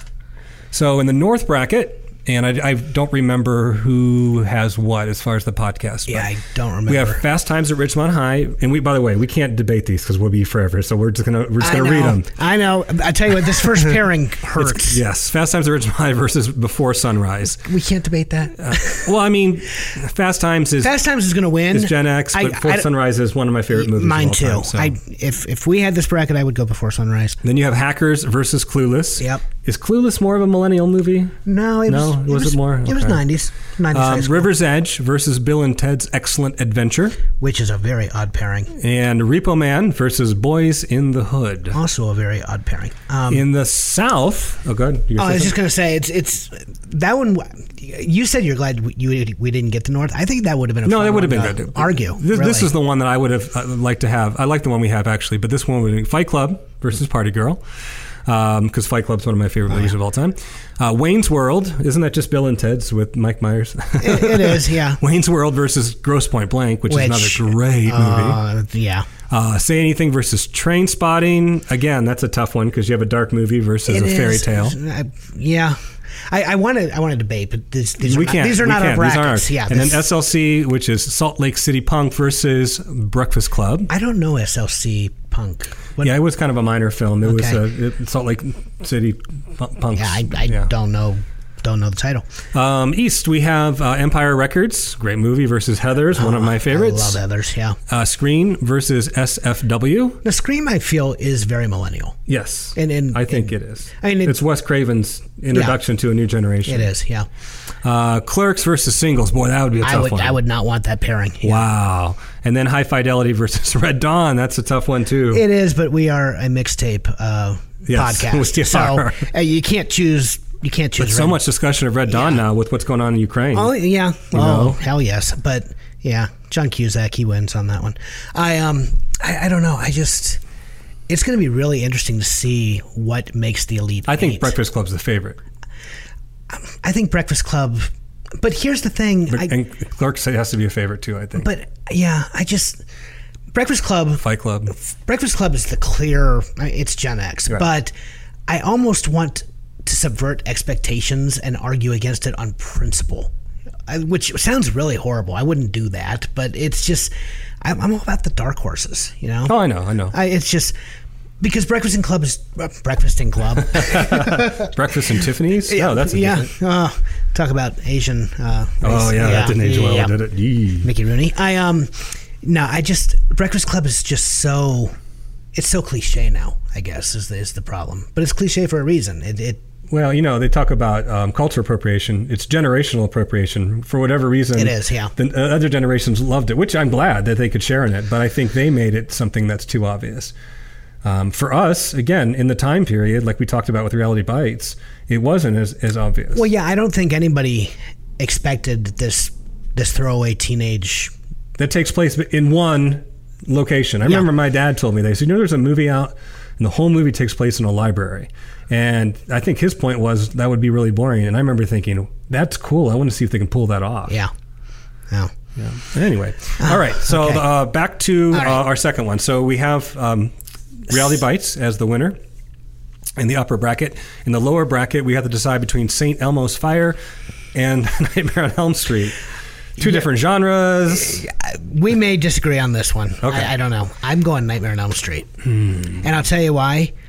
The characters in that, including Freddy Krueger, are so much more likable than St. Elmo's Fire. I, I don't know. It's the Brat Pack. I get that. I just, I do not like St. I, didn't- I never cared for St. Elmo's Fire. I think we were too young.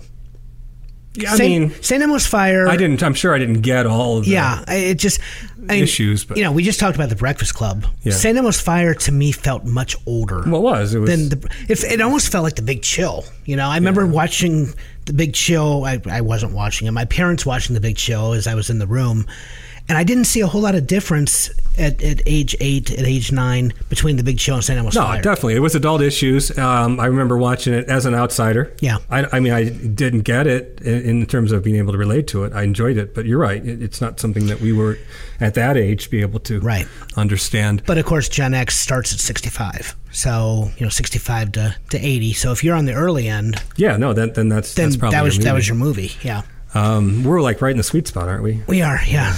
I mean, early- Okay. Well, you know what? Like, i- if if if, if you know, we were up against, let's say, Fight Club or Clerks, you know, I'd, I'd definitely give you an argument. But Oh, well, if we were up against either of those films, then St. Elmo's Fire, again, we talked about this, but it represents that transition from college into the real world, as does Reality Bites, as does Singles, um, in many ways, Clerks. and so, of all of those movies, St. Elmo's Fire is the weakest.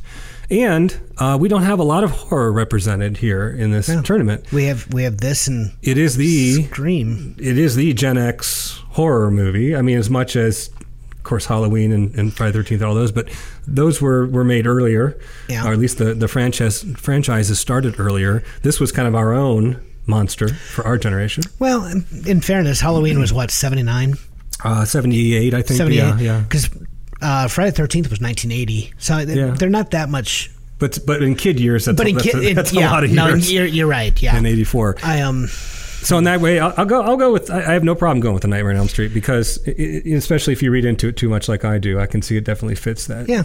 Well, that idea of the suburbs and, and and that became a common theme in a lot of shows for Gen X Oh, it escaping the suburbs. Remember Edward Scissorhands? oh, oh yes. Uh, yeah. was another example. Yeah, there there is a lot of that, just and that is kind of true because think about it. Like our, our generation, especially the millennials, maybe even more so than our generation, but you know, kind of started to break out from that. Now you're seeing, of course, gentrification is not great for the people that live in those areas, Right. Because they're displaced. But you know, this idea of when you and I were growing up, if we went to downtown Canton or Akron, we might not make it home.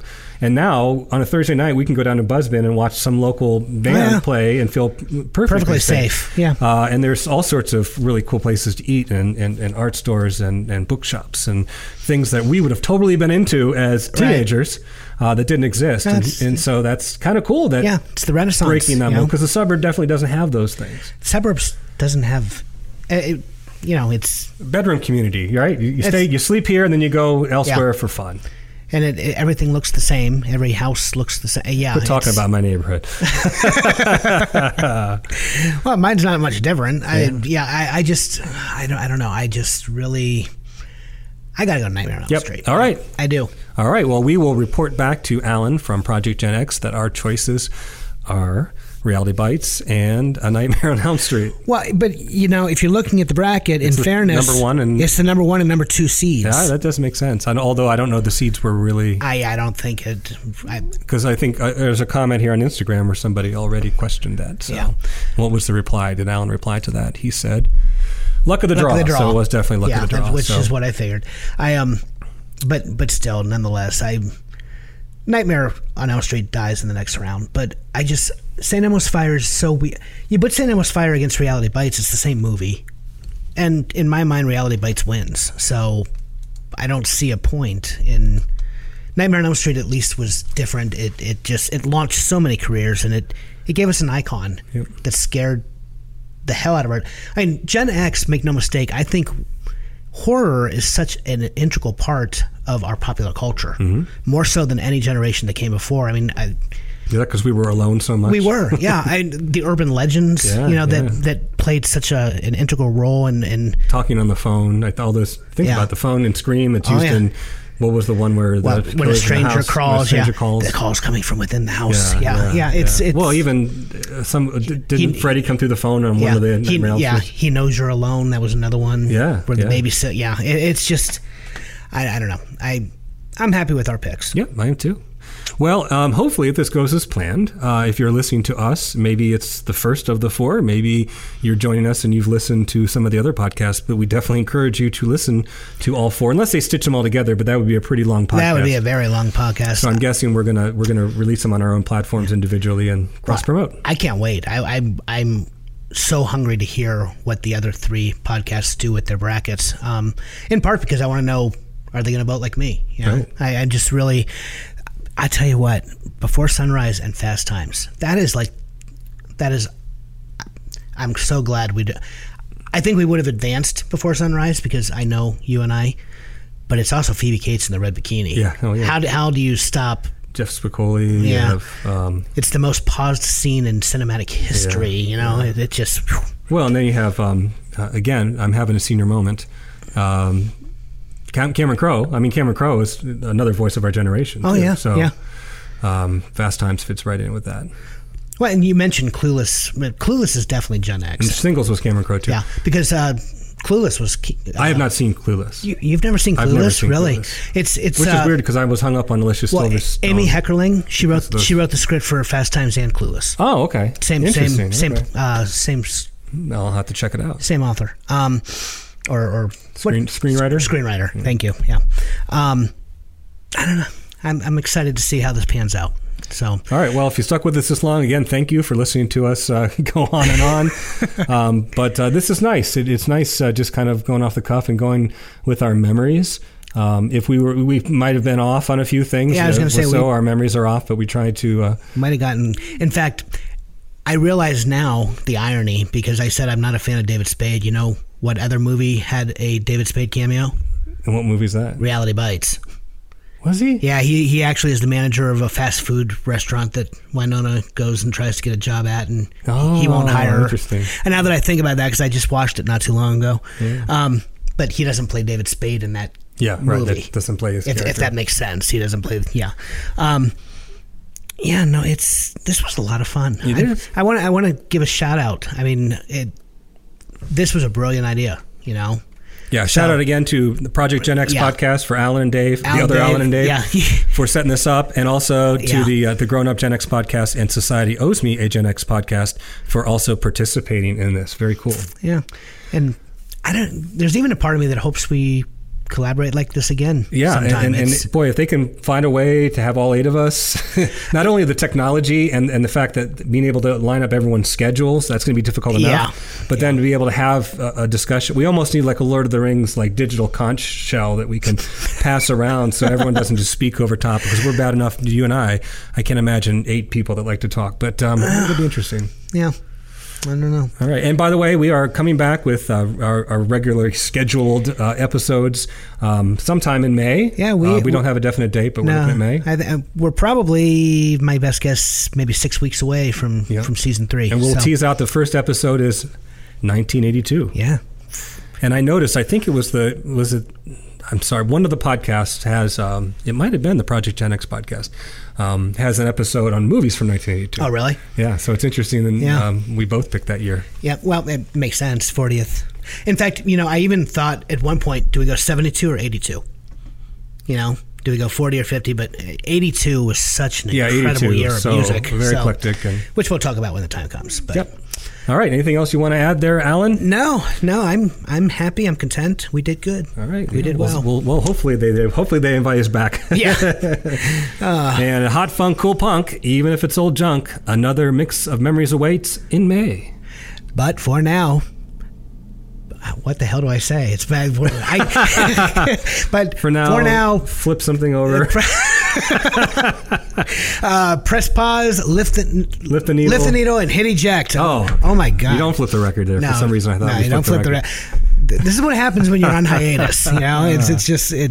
Okay, let me try that again. All right, so press pause and lift the needle and hit eject, and we will see you there. On it the flip comes. On the side. flip side, yes. We'll we'll have it down in May. When- It'll it'll work when the time comes.